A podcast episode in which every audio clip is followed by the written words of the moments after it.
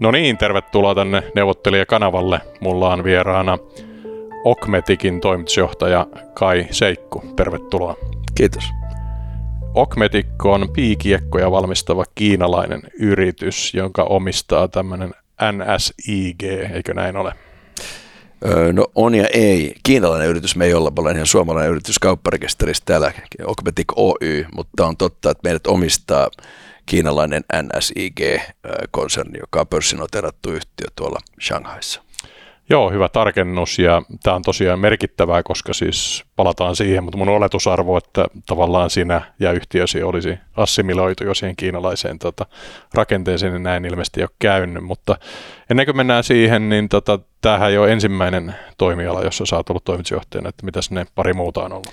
Joo, mä oon tosiaan, mulla oli tuommoinen vajaa vuosikymmen alkappale itse asiassa pankkiiri liikehommissa ja sitten konsultti vuosia kahdeksan kappaletta. BCGllä lähinnä ja sekin 23 vuotta toimitusjohtajana äh, alkaa päälle nuorena miehenä Hasanet Partnersin toimitusjohtajaksi, jossa mä olin kuusi vuotta mainosalalla ja, ja sitten tota, ää, seuraavaksi tuohon HK Ruokatalo Oyj, joka muuttui HK Scaniksi meidän yrityskaupan myötä toimitusjohtajaksi neljä vuotta siellä ja nyt 12 vuotta puolijohde, eli tarkemmin piikkiekkoalalla äh, Augmentikin toimitusjohtajana jakautuen kahteen jaksoon, jotka on sattumoisin molemmat kuusi vuotta, että ollaan just niin kuin tavallaan yhtä pitkissä pätkissä. Edelleen Augmentikin toimitusjohtajana, mutta tässä välissä on tapahtunut tämä yrityskauppa, eli kiinalainen, kiinalainen tämmöinen holding-yhtiö, joka sitten on muuttunut tämmöiseksi ihan teolliseksi yhtiöksi osti meidät ja vastoin mitään pidemmin harkittua suunnitelmaa mä olen itse jäänyt tähän kuvioon ja kaikki muutkin okmetiklaiset ja okmetik menestyy paremmin kuin koskaan tällä hetkellä. Ja, ja tota, lisäksi minusta on tullut tämän kiinalaisen yrityksen varatoimitusjohtaja äh, siellä Shanghaissa. Mulla on kaksi roolia. Joo, ja toi on mulle yllättävää sen vuoksi, koska mä oon investointipankkiiri ja muistan, kun tavattiin silloin, kun olit vielä pörssilistetun yhtiön toimitusjohtaja, niin tuota, Suomessahan tätä ei moni tiedä, mutta tämmöinen Accendo Capitalin Fenku Österlund on usein niin kuin monen niin kuin vähän pienemmän äh, hyvän kasvuyhtiön hallituksen puheenjohtaja, ja niin oli hän myös tässäkin, ja, ja tuota, tapasin häntä, koska mulla oli niin kuin mahdollinen ostaja koko yritykselle ja tämä rikos on vanhentunut, niin mä voin tästä nyt vähän juoruta ja se ei ikinä mennyt läpikään, niin tässä ei tapahdu mitään rikosta. Mutta Fenkku Auliisti sitten kertoi aika hyvin tuota vähän taustoja ja sitten näin tavallaan mahdollinen ostaja tietysti briefas mua ja sitten mä tulin sua tapaamaan ja mä muistan hyvin niin kuin nuorena miehenä, että sä olit hieman yllättynyt, että investointipankkirit ilmeisesti osaa olla aika tyhmiä, niin mä tiesin ehkä vähän enemmän kuin tavallinen investointipankkiri. Joo, mä luulen, että piikkiekkoala on semmoinen, että jos sit jotain tietää, niin heti ilmoittanut harvalukuiseen joukkoon. Eli, eli mä tunnustan Aulisti, että kun 2009, kun tästä aloin keskustella, niin mä jääkiekko, jääkiekko, savikiekko ja piikiekko väliset erot oli mulle jollain tavalla ymmärrettäviä, mutta kovin pitkälle siitä ei, ei, niin kuin, ei, ei pidemmällä oltu. Ja, ja tota, mainitsemasi yhtiö, sekin on muuten konsolidoitu jo pois, se on osa taivanilaista konsernia, eli meillä on paljon liikettä tällä toimialalla, mutta to, totta tosiaan niin, niin semmoinen asia, mitä mä oon huomannut tässä, että mä oon ollut niin kuin tässä reilu vuosikymmenen ajan, jos puhutaan jollain illalliskutsuilla, sulla on pöytädaameja toisella, niin kuin puolella, toisella puolella, niin semmoinen kuin illan ikävystyttävin kaveri, koska tota, mitä teet ammatiksi piikiekkoja, niin se ei herätä kovin pitkää keskustelua. Nyt kun se on puolijohdeala ja komponenttipula on tapetilla voimakkaasti ja puolijohtajat on noussut keskiön kaikkialla, niin, niin yhtäkkiä tämä on täysin muuttunut kaksi kolme vuoden aikana. Ja enemmän näet illalliskutsulla enemmän päät kääntyvät puoleen, jos puhutaan siitä, koska komponenttipula hellittää ja mitä puolijohteella tehdään ja näin poispäin. Tämä onkin yhtäkkiä kiinnostavaa, koska se leviää niin kuin ne leviää kaikkialle arkipäiväisen käyttöön ja taustalle, että mm. mekään tätä keskustelua voitaisiin käydä ilman puolijohteita. Joo, mä oon ja siis kiinnostunut hyvin monesta toimialasta, mutta tämä on musta äärimmäisen kiehtovaa, mutta toi on just kysymys, mitä mä ajattelin kysyä, eli tavallaan nyt kun vaikka nyt sitten tuota, autoihin tai kulutuselektroniikkaan, niin tota ei aina saa niitä ää, mikropiirejä, mitä halutaan, niin onko tämä nimenomaan, että sieltä Augmentin, onko se Vantaan tehtaasta, että me tarpeeksi näitä 30-senttisiä kiekkoja vai minkä kokoisia ne nykyään on, vai, vai tota, ottaako te oikeasti pullonkaula vai onko se pullonkaula jossain muualla? Pullonkaula on kaikkialla, se on... Uh pieni täsmennys taas, meitä lähtee 15 ja 20 senttisiä. Ah, okay, no. 30 Oli, oliko silloin mun aikaa 30 senttisiä? Ei, 30, Ei 30, 30, 30, 30 senttinen kiekko on, on, tota, se on niin kuin prosessoreita ja, ja tota, muistia varten. Joo. Ei kaikkein suurimpia applikaatioita. Me ollaan tyypillinen suomalainen yritys, että me ollaan tämmöinen niche-applikaatio. Tehdään maailman vaikeimpia kiekkoja vaikka niin kuin niche-teknologialla, että, että voi sanoa, että high value, mutta small batch. Miten tämä komponenttipula on lähtenyt liikkeelle, niin, niin ihan lyhyt historia siihen. Ää, tota, siis koronavuoden ensimmäinen 2020, niin Q2 autoteollisuus teki tämmöisen kahvajarrutuksen Q2, kun tämä markkina yhtäkkiä putosi. Ja he peruutti kaikki tilaukset ketjussa, mitä voidaan. Ja tota, näin ei yleensä toimita puolijohdealalla, että siellä jopa niin kuin läpi laskusuhdanteen niin on kuitenkin kohtuullinen tilausvolyymi. Sitten tapahtui toinen ilmiö, joka oli niin kuin aivan valtava, eli me kaikki siirryttiin koteihin ja kotitoimistoihin. Ja kommunikaatio ja pilven merkitys nousi aivan valtavasti ja ihmisethän luulee, että se kapasiteetti tuli tyhjästä, mutta eihän se tullut, vaan se rakennettiin. Että tietysti niin kuin pilvihän ei ole skaalautuva, että se perustuu tietysti servereihin ja, ja tota, valtavan, valtavan määrän kapasiteettia ja valtavan määrän piirejä. Ja tota, e, se vaatii mukanaan tämmöisiä erityyppisiä ää, chippejä ja tämä kapasiteetti, joka siirtyi autoteollisuudesta ja niin kuin tavallaan idoliksi, niin mahdollisimman nopeasti sitä siirrettiin ja konvertoitiin siellä, missä sitä tarvittiin. Se ei tapahdu yli yön, mutta sitä hyväksyntiä haettiin ja sitä uudelleen suunnattiin sitä kapasiteettia siten, että kun autoteollisuuden kysyntä jälleen palasi räjähdysmäisesti, siis sinne vuonna tehtiin 23 miljoonaa autoa vähemmän kuin piti maailmanlaajuisesti, niin tota, autoteollisuuden ei yhtäkkiä ollutkaan sitä kapasiteettia. Se oli mennyt jo, koska he eivät pitäneet siitä huolta. Ja tota, se on tämmöistä legacy-kapasiteettia. Puhutaan nimenomaan näistä 200 ja 150 millin kiekkoista ja vähän vanhempaa teknologiaa. Parikin autoissa on vanhaa teknologiaa, koska se on turvallisuuskriittistä. Ja tota, sitä ei uudestaan noin vaan valmistetakaan. Eli sitä ei tule tuolla tavalla yhtäkin joustavasti lisää.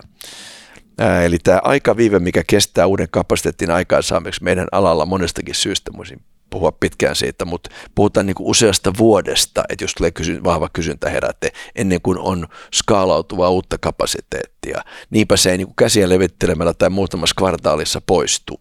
Ja tuli tänne epätasapaino, ja koska tässä ei ole maailmanlaajuista kapellimestaria, joka ohjaisi hienosti kaikkia, niin, niin, niin tätä, tätä tapahtuu vain niin hitaan ja tuskallisen sope, sopeutumisen kautta.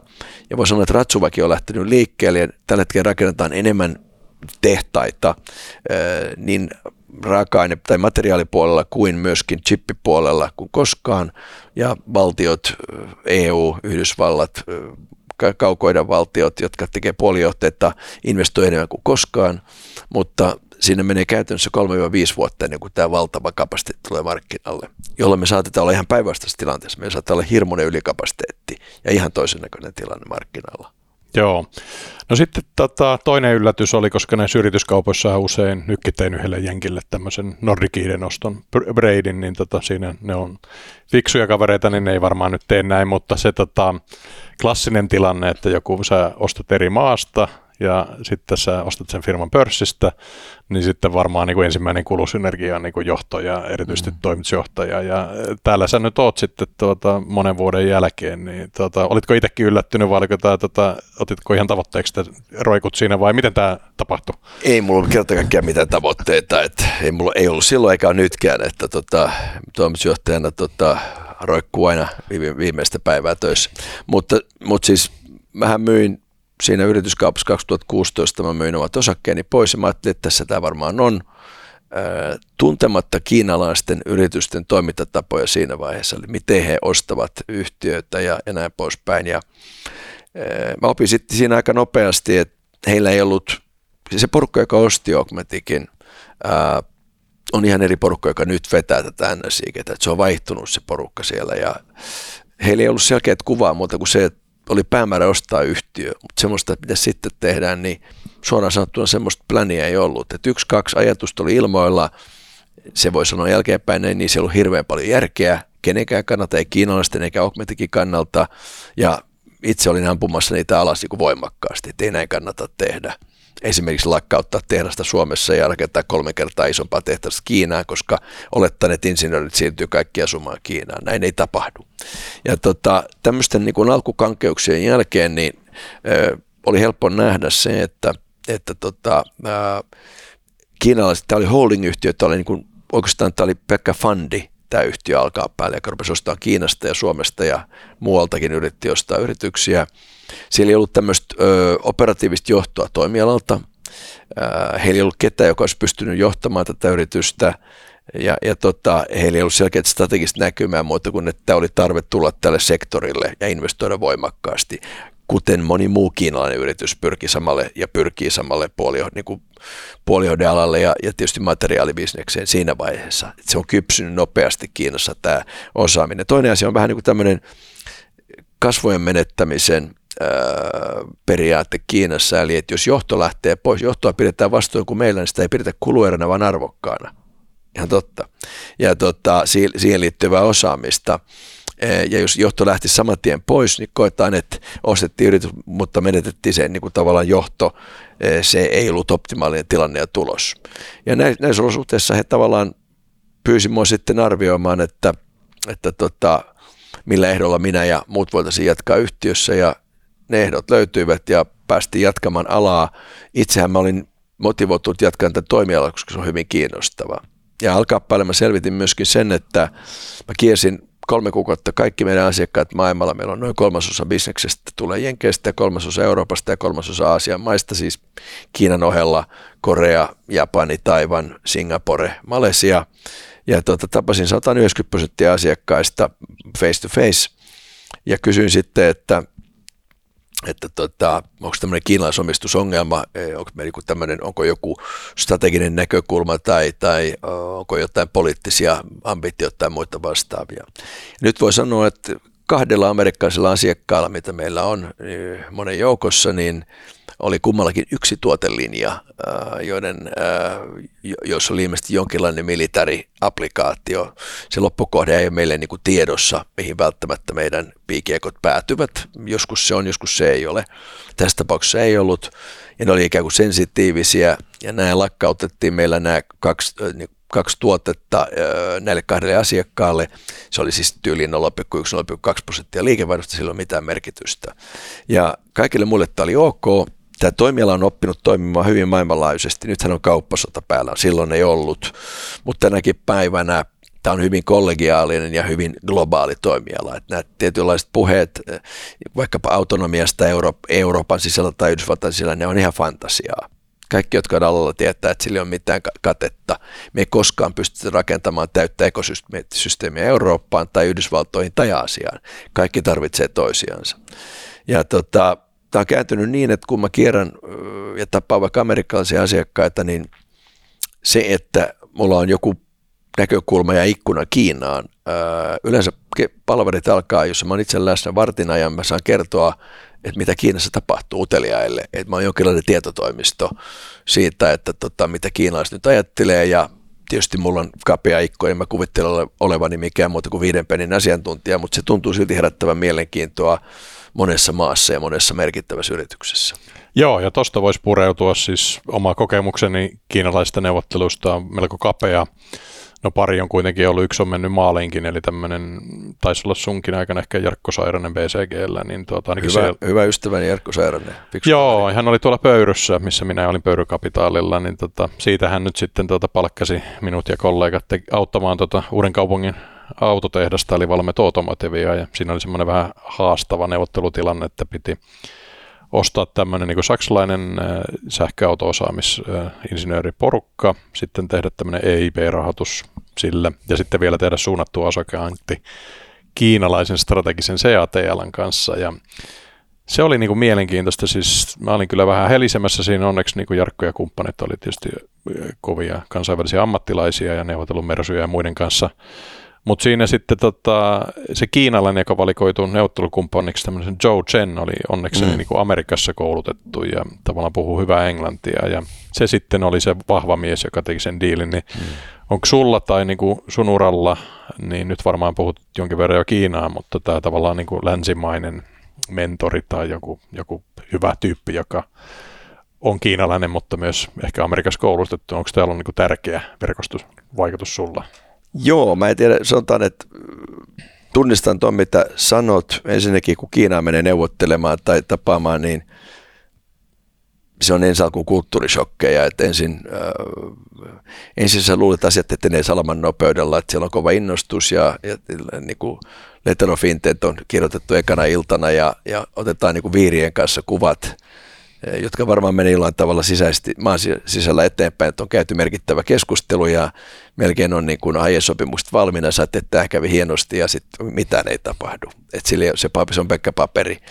Ja 2010-2011, kun mä aloitin Okbetikilla, niin siellä oli tämmöinen fasiliteetti neuvoteltu valmiiksi, tämä ei ollut siis mun käynnistämäni, mutta silloin ulkoministeriö ja Väyrynen oli silloin ulkoministerinä, oli, oli tämmöisen ohjelman laatinut, jossa tuettiin ää, suomalaisten Kiina, niin kuin Kiina-pyrkimyksiä yritysten, että suunnita, etukäteissuunnitelmaa ja, ja tavallaan laskuja vastaan korvattiin suorista kuluista tämmöisen Kiina-etablaatioon useat kymmeniä prosentteja, merkittävä subsidi, ja tota, me käynnistettiin tämmöinen Kiinan Opportunity Search – siinä oli ulkopuolinen konsultti ja siinä oli niin minä ja, ja pari muuta yhtiöstä. Me kierrettiin kaikki Kiinan piikkiekko pialan toimijat, instituutit, yritykset, startupit, ihan kaikki.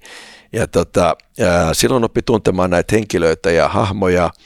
Ää, aika hauska, musta niin anekdootti oli se, että kun kaikki oli NDAn alaista, niin NDA on itse asiassa oli hyvin uteliaassa maassa, se oli paras tapa tehdä kaikille tiettäväksi, että tämmöinen yritys liikkuu Kiinassa. Että se NDA lähti varmaan saman tien kaikille, koska kun me tavattiin niitä viimeisiä yrityksiä, niin kaikki tiesi meidät niin kuin hyvin. Oli nähnyt, me, he oli kopioita meidän esityksistä ja näin poispäin, että NDA niin kuin toimi eri tavalla kuin, kuin, tota, kuin, kuin ehkä meillä. Ja tässä yhteydessä mä törmäsin myös niihin ihmisiin osittain, jotka oli tämän NSIGn perustamisen ja yrityskaupan takana. Ja, ja sieltä erottu ihmisiä, joilla on länsimainen tausta, länsimainen, niin kuin, tai siis länsimainen koulutus, tai on tehnyt postdoc-opintoja jossakin muualla, ja, ja tota, tämmöinen hyvin keskeinen vaikuttaja tuon kaupan takana oli tämmöinen Simit-instituutin johtaja, ää, professori Wang Shi, joka oli tota, ää, yhden kiinalaisen yrityksen hallituksen puheenjohtaja ja perustajia – ja hän oli, hän oli tota, hyvin vaikutusvaltainen. Hän on sitten lähtenyt merkittävä urakierto. Hän on tällä hetkellä varakuvernööri tuossa tota, Guangdongin provinssissa. Ja tota, hän ei enää enää mukana, mutta hänen kauttaan ja hänen, hänen taustojensa kautta ja muutaman muun ää, kautta, jotka on sitten ollut puolueen kanssa tekemisissä, niin NSIkin taustalla on erittäin vahvat valtiolliset ja niin kuin Shanghain alueen keskeiset rahastot omistajina, jotka on hyvin vaikutusvaltaisia.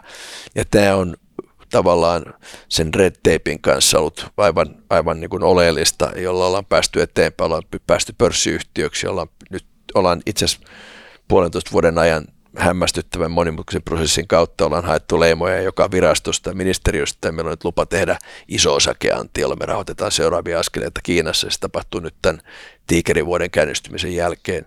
Mutta tämmöisiä sanotaan niin kuin, mä en tiedä onko termi mentor oikea, ää, mutta tämmöisiä vaikutusvaltaisia ihmisiä Kiinassa ja, ja hyviä keskustelukumppaneita, jotka, jotka sitten on niitä todellisia päättäjiä tai ainakin pystyvät toimimaan semmoisessa kapasiteetissa, niitä on löytynyt matkan varalta, koska muutenhan se on näin, niin kuin varmaan itsekin olet huomannut, että on erittäin vaikea identifioida, kenellä se valta on, kuka siellä päättää. Että semmoinen meidän ajatus siitä, että jos sä tapaat länsimaisia ihmisiä investointipankkirina huoneellisen niin sä etsit tavallaan sen painavimman käyntikortin ja näin poispäin ja muuta. Ja Kiinassa on perinteisesti laitetaan neukkarissa keskelle istumaan se tärkein tyyppi, mutta taktisesti näin ei välttämättä ole. Se saattaa olla se hiljainen vanha ihminen siellä kulmassa, joka ei oikein tunnu olevan mukana edes palaverissa, niin hän saattaa Joo. olla keskeinen. Tai sitten se on ulkopuolella huoneen.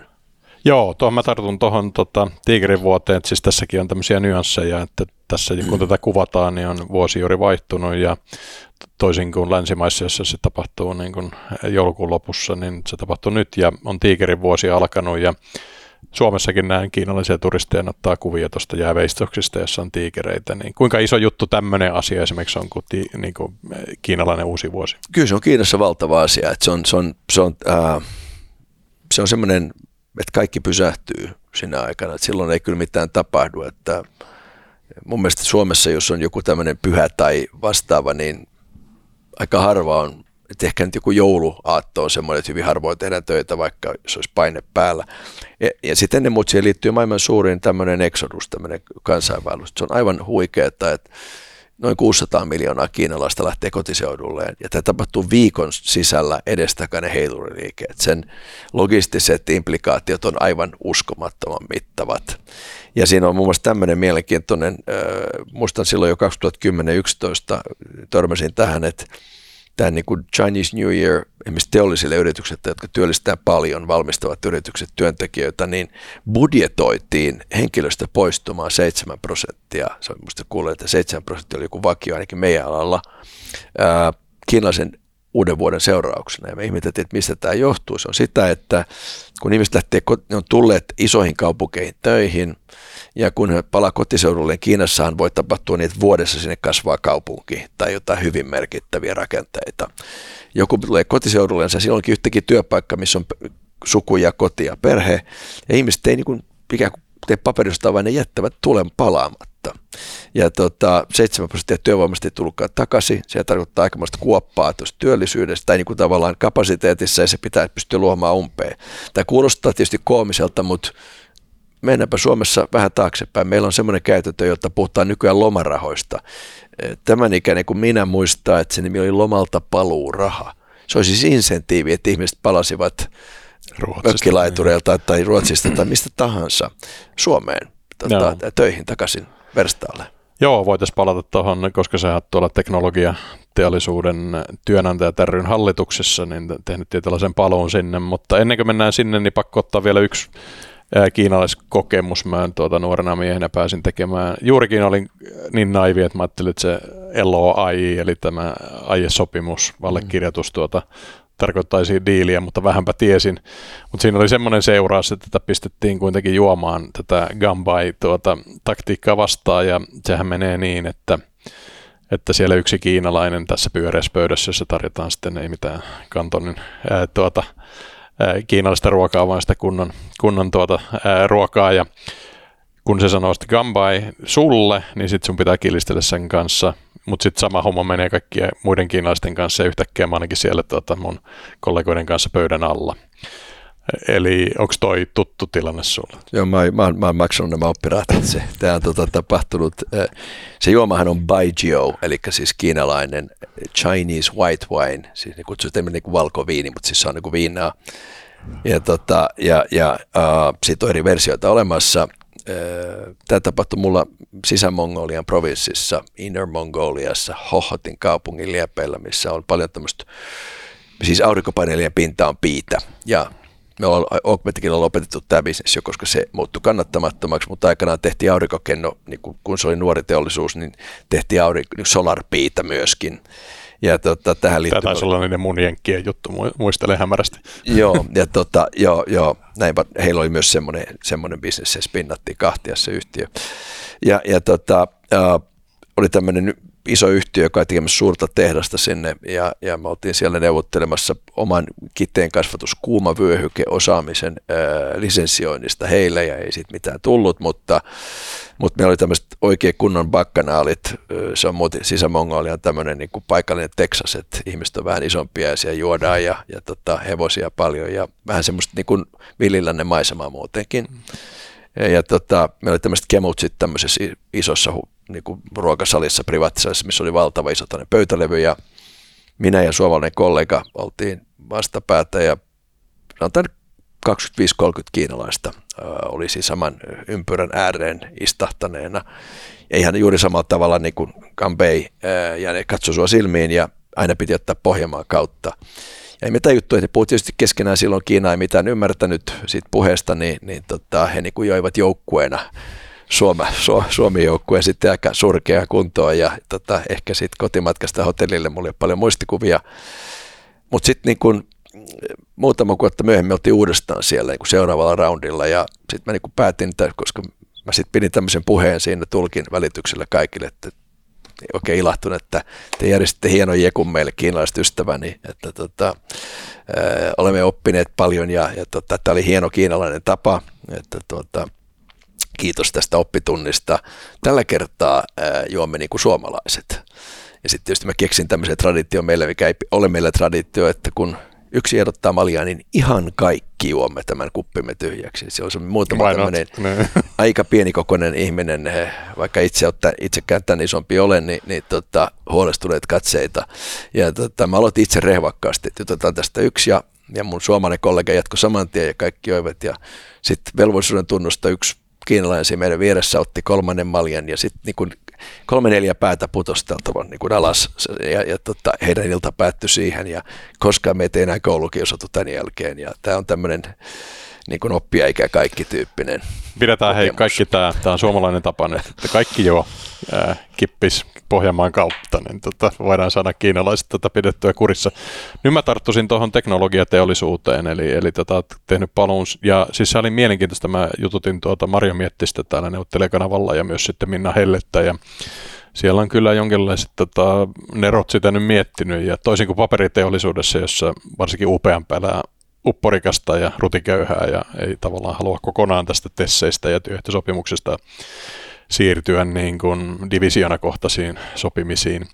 Niin, niin mun mielestä tätä vähän niin kuin sommitteli tätä sillä hienosti, että on tämä teknologiateollisuuden kattojärjestö, sitten on tota, nämä niin kuin, teknologiateollisuuden työnäytöt ry, jotka tekee tätä tessimaailmaa, ja sitten siellä on se tavallaan tämä vapaan sopimisen niin kuin laatikko siellä rinnalla, ja yllättävän hyvin se meni, mä en tiedä, tota, tuota, palkankorotuksia toki tuli, mutta ne ei näyttänyt ihan, ihan tappavilta, ja tehtiin jopa niin kuin, y- yhtiö, yrityskohtaisia tessejä ja kaikki niin kuin melko hyvin koordinoituna. Onko tämä nyt ihan, ihan niin kuin hako teillä tämä mun näkemys? No siis eh, tietysti mä sanoisin, että niin kuin, mielikuvathan on todellisuutta, eli tämä on sun sama mielikuva ja, ja, ja hy, hyvä niin.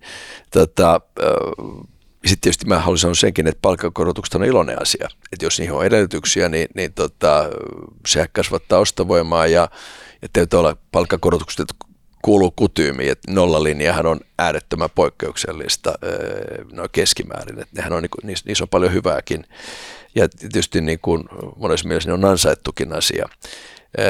Mutta tietysti se on aina tämä niin kuin keskustelu aiheesta. Mä lähdin tähän mukaan, mä olen aikaisemmin, mä olen palvellut täydet vuodet, mä olen kuusi vuotta tota, tuolla te- teknologiateollisuuden hallituksessa aikaisemmin, ja sitten se on monta, monta vuotta välissä, ja mä olin jopa EK-hallituksessa aikana kolme vuotta. Ja tähän pyydettiin mukaan, kun tämä oli tämmöinen erikoistilanne, että jaetaan kahtia ja se kuulosti mun mielestä niin kuin älykkäältä ja kiinnostavat mallilta, joka tarjoaa kaksi vaihtoehtoista tietä. Ja totta kai tämä piti olla uskottava, että saadaan niin kuin riittävä määrä yrityksiä sitoutumaan myöskin tähän keskitettyyn päätöksentekoon, mutta se on vapaa, vapaa valinta, joka on niin kuin musta enemmän, mä, mä koen, että se on että koska on erityyppisiä tarpeita, niin se on ikään kuin, niin kuin oikein. Se mm. tarjoaa tämän mahdollisuuden, mikä tahansa yritys voi harkita, mitä tekee. Ja totta kai tässä oli, työn, niin kuin tässä oli vastapuolelle oli sitten ehkä vähän niin kuin totuttelemista ajatukseen. Ja aika nopeasti taadistui tämä prosessi vastaan. Meidän missattiin se alkuperäinen deadline, me oltiin sopimuksettomassa tilassa ja tuli nämä lakonuhat päälle. Mun mielestä niin tämä työnantajat ry, kun sitten vastapuolen kolme, kolme liittoa, niin erinomaisen hyvin löysi toisensa tässä tilanteessa ja saatiin tämmöinen vuoden ratkaisu vähän haastavassa tilanteessa, missä inflaatio keulii ja tota, kilpailukyky vaikuttaa aika monet muutkin tekijät, kuten, kuten vaikkapa komponenttipula tai korkea sähkön hinta tai tämän mm. tyyppistä asiat, jotka vaihtelevasti kurmuuttaa yrityksiä. Ja pystyttiin ajattelemaan kilpailukykyä, että se oli niin kuin hyvä vastuullinen ratkaisu kaikin puolin. Ja, ja mikä mua motivoi se, kun mulle tästä puhuttiin, niin mä ajattelin, että mä jaksaisin enää palata tähän keskitettyyn tai tähän, niin kuin, tähän työmarkkinamekanismiin, että ne on kuitenkin palkattomia sivutoimia, jotka kuuluu tavallaan ammattiin, mutta siinä oli tota, hyvät henkilöt tulossa mukaan ja, ja hallituksen puheenjohtajaksi arvostamani Aaro Kanttel ja, ja tuota, Normetilta vissiin. Joo, kyllä Normetin, Normetin niin kuin puheenjohtaja ja omistaja. Ja, ja sitten meillä oli muuten tämmöinen ketterä yhdeksän hengen hallitus, joka toimi ikään kuin oikea hallitus. Pystyttiin pitämään tämmöisiä keskusteluja, mitkä ei ole samalla tavalla hallintoneuvostomaisia kuin ehkä teknologiateollisuus ryssä ja EKssa, missä on niin kuin valtavan isot pöydät täynnä niin kuin monta ihmistä, että se keskustelu ei ole semmoista samantyyppistä vuoropuhelua. Mm. Ja pystyttiin tekemään nopeasti, mutta tämähän on vaan vuoden ratkaisu, että tietysti me ollaan uudestaan pöydässä nyt syksyllä ja täytyy toivoa, että tämä hyvä henki saadaan jatkumaan siinä. Joo, ja siis mullakin on siis, tämä on muuten siis tosi yleistä, kun mä juttelen vaikka ihan fiksujenkin tyyppien kanssa, niin mä joskus kysyn, että tota, mitä eroa on työsopimuksella ja työehtosopimuksella, ja sitten niin kuin silmät pyörii päässä ja oikeasti. Eli tavallaan tämä, tämä niin kuin, siis palkkasopimus, joka sitten on, on se lyhyt osa se työsopimus ja sitten työehtosopimus, mikä on se tessi, joka on se pitkä ja pelottava tota, juridinen, niin pikkuprentti, että kukaan ei lue, niin se tuntuu noin äkkiseltään maalikolta, että se on ihan tyhmä ratkaisu ja siivotaanpas tämä tessi siitä pois, mutta näinhän se ei ole, että se tessissä on niin kuin oma arvonsa, jos ei sitä olisi, niin pitäisi olla pakottava lainsäädäntö tuolla niin kuin valtakunnan tasolla ehkä minimipalkat ja muita, että siis tässä mun mielestä kyllä pitää ymmärtää tätä, koska niin kuin usein mm. oikeistolaisesti ajatteleva ihminen niin kuin ajattelee vaan sillä, että siivotaan kaikki ne auroskat sieltä pois ja ei se ihan noin helposti mene. Joo, sanotaan, että musta, jos, mä mietin, jos mä mietin sitä nyt työnantajan näkökulmasta, niin ihan tämmöinen periaatteella niin liiketaloudellinen tai jopa niin kansantaloustieteestä voidaan muodostaa, että jos sulla on, jos sä keskität ostovoimaa yhteen tahoon, jos ostat raaka-ainetta keskitetysti, ostohan esimerkiksi pyrkii, että jos sulla on kymmenen tehtaan firma, niin ne tehtaat harvoin ostaa samoja hyödykkeitä kymmenen eri luukun kautta. Tai aikanaan mm. osti, mutta ei enää. Nyt se on niin kuin keskitetty procurement. Se saa paremmat ostoehdot puulamalla ne volyymit yhteen. Jos mä ajattelen sitä, että työpanos ostetaan kollektiivisesti iso osa siitä, tai että sitä ostaa sata yksikköä erikseen, niin todennäköisesti se, se niin kuin transaktiokustannus on matalampi, eli sä pääset parempaan tehokkuuteen. Sitten jos sulla on sen tyyppistä toimintaa, että se on pitkälti ulkomailla tai sulla on, niin, äh, sulla on tota, aidosti täysin erityyppinen kustannusmuodostus kuin muualla, erityyppinen kilpailutilanne, niin se voi olla relevantti toimia paikallisesti. Se vaatisi myös yrityskohtaisesti sellaisia resursseja, mitä harvassa yrityksessä mm-hmm. on, jolloin kyvykkyys vaikkapa ymmärtää työsopimuksen työehtosopimuksen erot ja tavallaan käydä vaikka pitkällistä mm. itemit läpi ja nämä hinnanmuodostus ja, ja semmoinen kansantaloudellinen kyvykkyys, että molemmilla puolilla ekonomistit esimerkiksi. Että kaikille on näitä resursseja ja sen takia tämä tämmöinen vapaaehtoiseen rakenteeseen perustuva järjestelmä, niin tämä on mun mielestä aidompi ja enemmän niin kuin totta, että se ei synnytä tämmöistä pykimistä sitä järjestelmää vastaan, vaan se tarjoaa tämmöisen valinnanvapauden jatkossakin. Joo, ja sitten jos on tarpeeksi iso yhtiö, vaikka CGI, niin sitten sä voit ottaa sen tessiä vähän modata sitä ja tavallaan tehdä omilla resursseilla, mutta tota, niin nyt on työkaluja enemmän ja ihan mielenkiintoinen kuvio ja tota, per, kannattaa ne Minna Helteen ja Mario Miettisen jaksot katsoa kanssa. No nyt mä mainitsit niin kuin sanan hallitus, niin tuota, sanoit, että toimii kuin hallitus, niin ehkä vielä voisi tota maistella, että sullahan on sitten toimarin lisäksi tota, ollut useita hallituspaikkoja vieläkin, olet verkkokaupassa ja esimerkiksi Interassa ja ää, voisiko se niin tuota maistella, vaikka nyt Interaa ja verkkokauppaa, että minkälaisia yhtiöitä nämä? Äh, no tietysti voi sanoa, että, että nyt menee siihen, että toinen on pörssiyhtiö, niin, niin tota, mä en voi siitä paljon sanoa muuta kuin, että... Niin ja toinenkin tota, on vähän, vähän tota privaattitietoinen, mutta vähän, vähän ehkä sitä niin kuin funktiota, että varmaan nyt siis pääoman sijoittajan niin kuin hallituksessa toimiminen on ihan erilaista kuin, pör, niin kuin verkkokauppapörssiyhtiön toimarina olossa. Joo, sanotaan, että jos mä, jos mä vastaan tuohon vähän laajemmin, mä oon ollut noin 40 yhtiössä hallituksessa – niin kuin tässä matkan varrella. Mun ensimmäinen hallituspaikka taitaa olla vuodelta 1999, silloin pörssiin mennyt yhtiö Aldata Solution, johon, tota, johon koottiin tämmöinen nuorekas hallitus ja äh, retail softaa. Ja, ja se, siinä mä opettelin tavallaan tyhjästä tätä hallitustoimintaa. Sitten mä olen hyvin monella toimialalla hallituksessa ja äh, tällä hetkellä ehkä niin tuommoinen merkittävin hallitustehtävä on ranskalainen pörssiyhtiö Soitek, jonka hallituksessa olen ja tota, sitten tosiaan verkkokauppa.comissa, joka nyt siirtyi päälistalle, ja sitten pörssiyhtiöstä vielä niin tuonne First Northin mennessä Inderesissä, joka vasta niin päätyi, päätyi listalle. Mulla olikin Sauli Vileen kaksi kertaa ollut täällä. Tuota, Okei, okay, okay, joo. Hyvä tyyppi hän, hänkin erinomainen. Ja, tota, ja sitten taas Intera Partners, niin siinä niin kuin täsmennys, mä olen, ää, nyt mä olen heidän niin kuin tavallaan teollinen neuvonantaja, eli mä, en, okay. eli mä olen ollut aikanaan tuon toi, Fundi 2 hallituksessa, mutta totta kai se on siis private equity maailmaa ja nämä muut on public equity maailmaa. Sehän tarkoittaa, jos nyt tämä on sulle itsestään selvää sun ammatin kautta, mutta oman kokemuksen kautta tietysti se, että ikuinen kysymys, että kumpi on tehokkaampi mm, tapa mm. Niin kuin kehittää yritystä. Se, että sä voit tehdä ehkä radikaalimpia toimenpiteitä private equityssä, sä voit olla paljon fokusoituneempi. Jos mä ajatellaan ihan pörssiyhtiön, niin vaikka kukaan ei voi käyttäytyä huonosti tai läpinäkymättömästi, mutta sanotaan ESG, CSR-tyyppiset kysymykset on ja compliance on pörssiyhtiöille yhä suurempi, sanotaanko velvollisuus jos se on mahdollisuus, mutta se on myöskin velvollisuus. Siinä on paljon niin boilerplatea ja, ja tota, ja compliance-asioita. Private equities voidaan oikoa mutkia, voidaan ottaa, voidaan tavallaan käyttää isompaa velkavipua ja montaa muuta tämmöistä fasiliteettia. Usein se exit, mark, exit tapahtuu sitten esimerkiksi pörssin kautta, vaikka Pinter on tehnyt Suomeen paljon pörssiyhtiöitä, hyviä pörssiyhtiöitä. Ja, mm, ja, ja, ja muita, joo. Mu- muun muassa joo, että tota, ja, ja tekee, tekee varmasti jatkossakin. Et, et, et mun mielestä niin kuin private equity, public equity on hyvä, että on erilaisia malleja.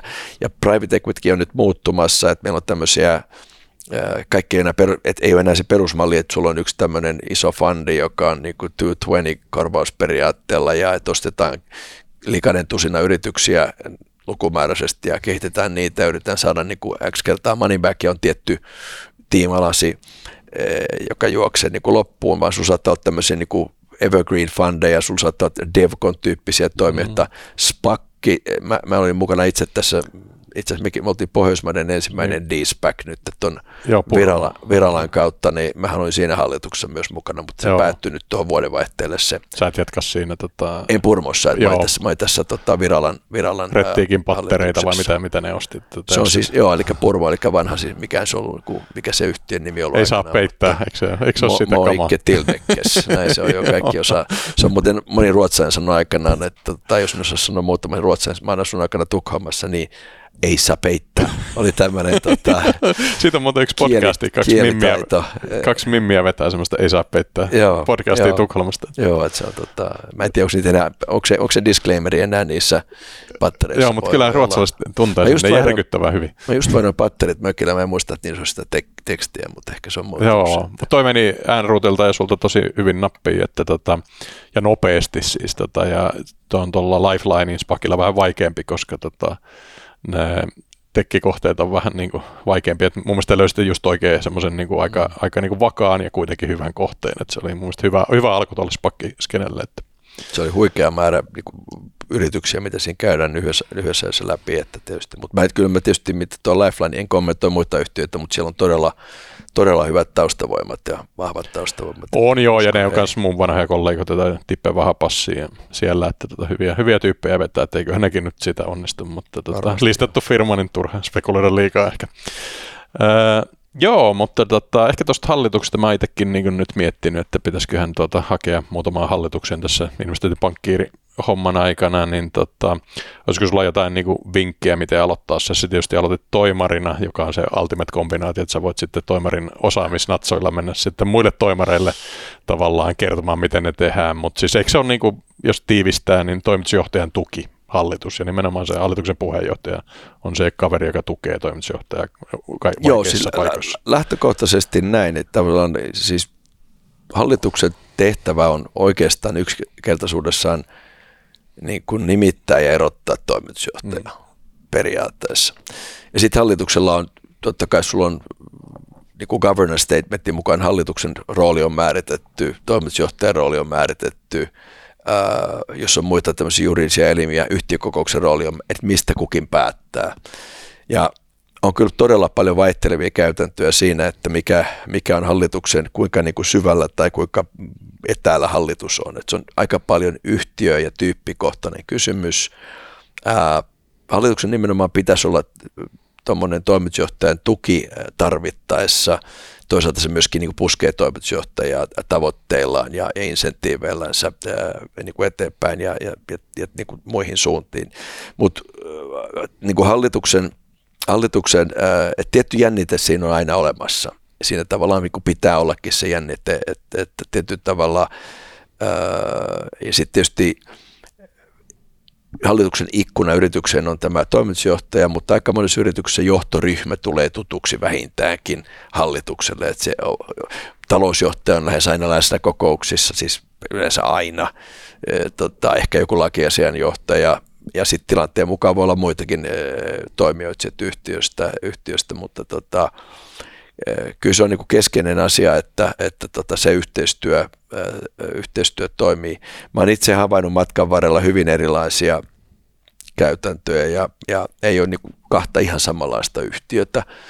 Mulla itselläni se tosiaan lähti siitä, että se oli ihan samalla tavalla kuin Hasan Partners oli elämän ensimmäinen headhunteri puhelinsoitto. Mä en edes tiennyt, miten niiden kanssa puhutaan ja mitä vastataan. Että tota, Boyden oli headhunter silloin ja Jussi Eränen, joka sieltä soitti ja mä sitten yritin jotenkin kuulostaa fiksulta ja, ja se lähti, meni eteenpäin ja tämä ensimmäinen hallituspaikka tuli, ää, ää, jos ollaan rehellisiä, mun rinnakasluokkalainen Westerlundin Heikki, joka oli pitkään Käppänin toimitusjohtaja me oltiin niin kuin Saksan ryhmän flegmaattiset takarivin kaverit lukiosta ja, ja, tota, ja Heikki soitti ja pyysi tota, ää, niin kuin toisenkin koulukaverin, Lundmarkin Pekan silloin tämän saman hallituksen ja Laamasen Tomi, joka oli juuri tullut tota, tonne ton, tota, niin, Tuta, tutan, joo, ja hän oli joo. Tutan tota, noin, niin, joo, niin oli diiniksi tullut silloin, silloin ee, nuorena miehenä, ja, ja tota, tällä porukalla lähdettiin liikkeelle sitten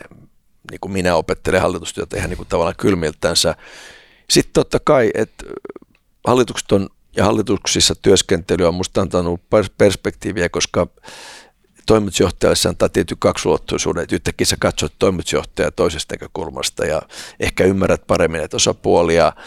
Ja tota, sitten niin hallitustehtävät vain vievät yhdestä toiseen ja yhtäkkiä sitten tavallaan saat valmiuksia toimia niissä ja, ja niin kuin verkotut sillä puolella, verkostoidut sillä puolella ja, ja tota, niistä muodostuu semmoinen toinen kokonaisuus tuohon oman työn oheen. Jossain kohtaa niin rupeaa itse vähän sijoittamaan mukana ja, mm. ja se niin kuin antaa tämmöisen lisämausteen. Niin tietysti sen toimitusjohtajana kun on, niin on melkein velvoite rakentaa pienessä maassa erittäin laajat suhteet niin kuin liike-elämään, yhteiskuntaan, miksei poliittisiin päättäjiin ja niin poispäin, ja, ja tietysti kansainvälisesti myös omalla toimialalla. Ja siinä ne hallituspaikat on usein niin kuin välineellisesti sivutoimisesti hyödyllisiä. Joo. Joo, täytyy katsoa toi, siis se tietysti ne haittaa jonkin verran sitä päätyötä, koska ne vie kaistaa, mutta tota, se on, se on niin synergististä parhaimmillaan. Öö, No tässä ehkä sitten niin loppuu vielä, niin tota, otat selvästi niin kuin haasteita ja olet nuoresti asti ottanut niitä haasteita ja nää, esimerkiksi onko toi nyt ranskalaishallituksessa aloitti, kun sä vallutit vähän Kiinaan, niin onko sulla joku tämmöinen missio, että opetaan niin toimii Ranskassa vai mikä, mikä on nyt sun työpöydällä semmoinen niin uusi jännä juttu? No siinä on se, että tota, se on erittäin mielenkiintoinen yhtiö niin sekin puolijohdeteollisuudessa, että siinä liittyy ammatillista ö, osaamista, ö, se on ihan merkittävä yhtiö, että jos, jos kaikki on, jos, jos yhtiö onnistuu, niin se on voi olla tässä CAC 40, eli tässä Ranskan, niin kuin Ranskan Dow Jonesissa ää, tota, ää, viiden vuoden sisällä, että meidän market cap on nyt kahdeksan miljardia ja, ja, tota, ja se on niin kuin, se on tuommoinen niin kasvuyhtiö, mielenkiintoinen yhtiö, ää, se on sitä niin tämmöinen, meillä on kansainvälinen boardi, että meillä on siinä paitsi ranskalaisia, niin meillä on siinä, meillä on siinä japanilainen, kiinalainen, amerikkalainen, belgi, minä, loput ranskalaisia. Iso boardi, että siinä on niin ranskalaista meitä on 12, mukaan lukien kaksi henkilöstön, henkilöstön niin edustajaa. Ää, oikeastaan en ole vaikea sanoa tässä vaiheessa, mutta kokemus on ollut hyvä ja jos niin suotaisiin, ja jos tuota kautta pystyy rakentamaan itsellensä lisää kontakteja noihin suuntiin, ää, eri reittejä, niin ei olisi hassu peetus toimia tota, ää, niin kuin jossain muussakin kansainvälisessä hallituksessa, joka tavallaan liittyy oman osaamisen piiriin. Mulla on elintarvikealan ajoilta siitä jonkin verran kokemusta, eli mä olen silloin toiminut useammassa maassa niin kuin liitännäisissä yhtiöissä tai sitten jopa erillisyhtiöissä hallituksessa, mutta tämä Ranska on mulle niin kuin uusi kokemus ja en ole ranskaisen kulttuurin tuntia sen, sen koommin. Mä alkanut alkeellista ranskaakin lukemaan sen takia koulusaksan suorittaneena, että mä niin kuin jollain tapaa, eh, musta se on niin kuin kohteliasta, että pystyy jollain tavalla edes muutaman sanan sanomaan ja kohteliaisuuden. Vähän niin kuin Kiina, Kiinassakin alkaa päälle, että pystyy vähän niin pystyy vähän tota noin, niin, niin kuin, äh, huomioimaan myös sillä tavalla sitä toisenlaista kulttuuria. Joo, kuulostaa hyvältä. Tota, sen verran tiedän siitä H.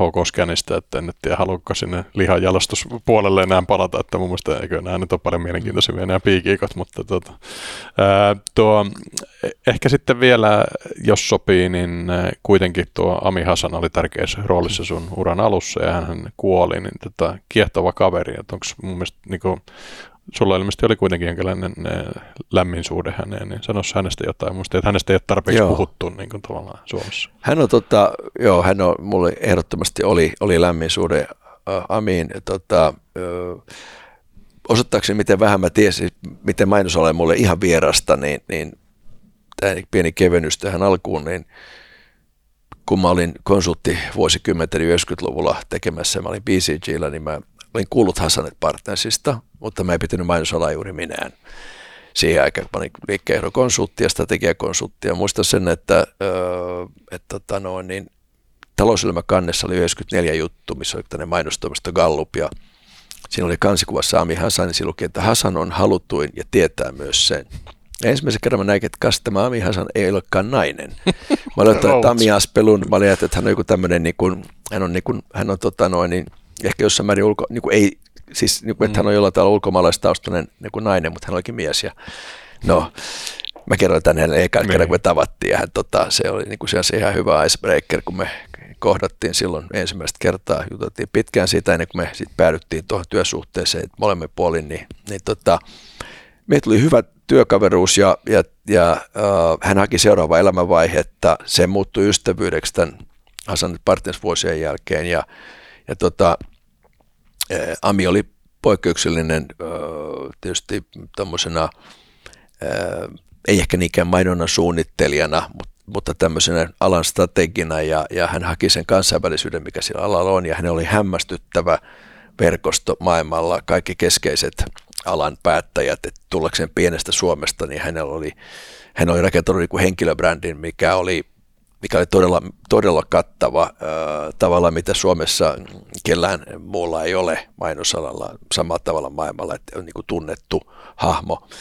Hän oli, hän oli niin kuin kyky kiteyttää ja sanoa asioita kahdenvälisesti tai medialle tai jotain, mutta hän pystyi aina sanoa kiinnostavalla tavalla jostain asiasta hän toisti joitain ajatuksia ilman muuta, mutta hän pystyi niin tietää poimimaan uusia, uusia aspekteja. Ja mun mielestä se reaktio Amin, Amin poismenon jälkeen oli, oli niin, niin kuin liikuttava positiivinen monessa mielessä ja, ja hänestä liikkuneet puheet ja tämän tyyppiset. Että se on semmoinen, se on ehkä jokainen benchmarkki, että jos tämän tyyppinen jälki ihmisestä jää, niin jotain se on tehnyt oikein. Että se on ehkä antanut aina pienen palan itsestänsä kun on tavannut ihmisiä, koska monella on semmoinen niin amiin liittyvä henkilökohtainen kokemisen ää, niin kuin omakohtainen kokemus ja, ja, ja, tota, ja hyvin positiivinen mielikuva hänestä. Vaikka hän osasi olla poleminen ja terävä ja välillä aika kärjistäväkin, mutta lopputulos tämmöinen myönteinen ja, ja eteenpäin katsova ja kansainvälinen. Et, tota, hän oli niin kuin menetys tietysti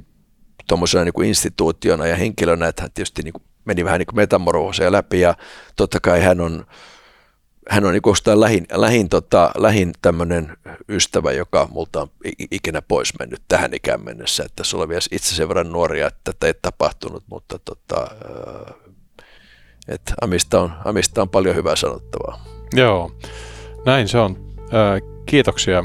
Tota, sulla on kyllä kiehtovan uran alku vielä, täytyy sanoa, että kyllähän tässä vielä ehtii nousta. Ja mulla on tosiaan ollut vieraana Kai Seikku, Okmetikin toimitusjohtaja ja miljoona hallituksen sankari.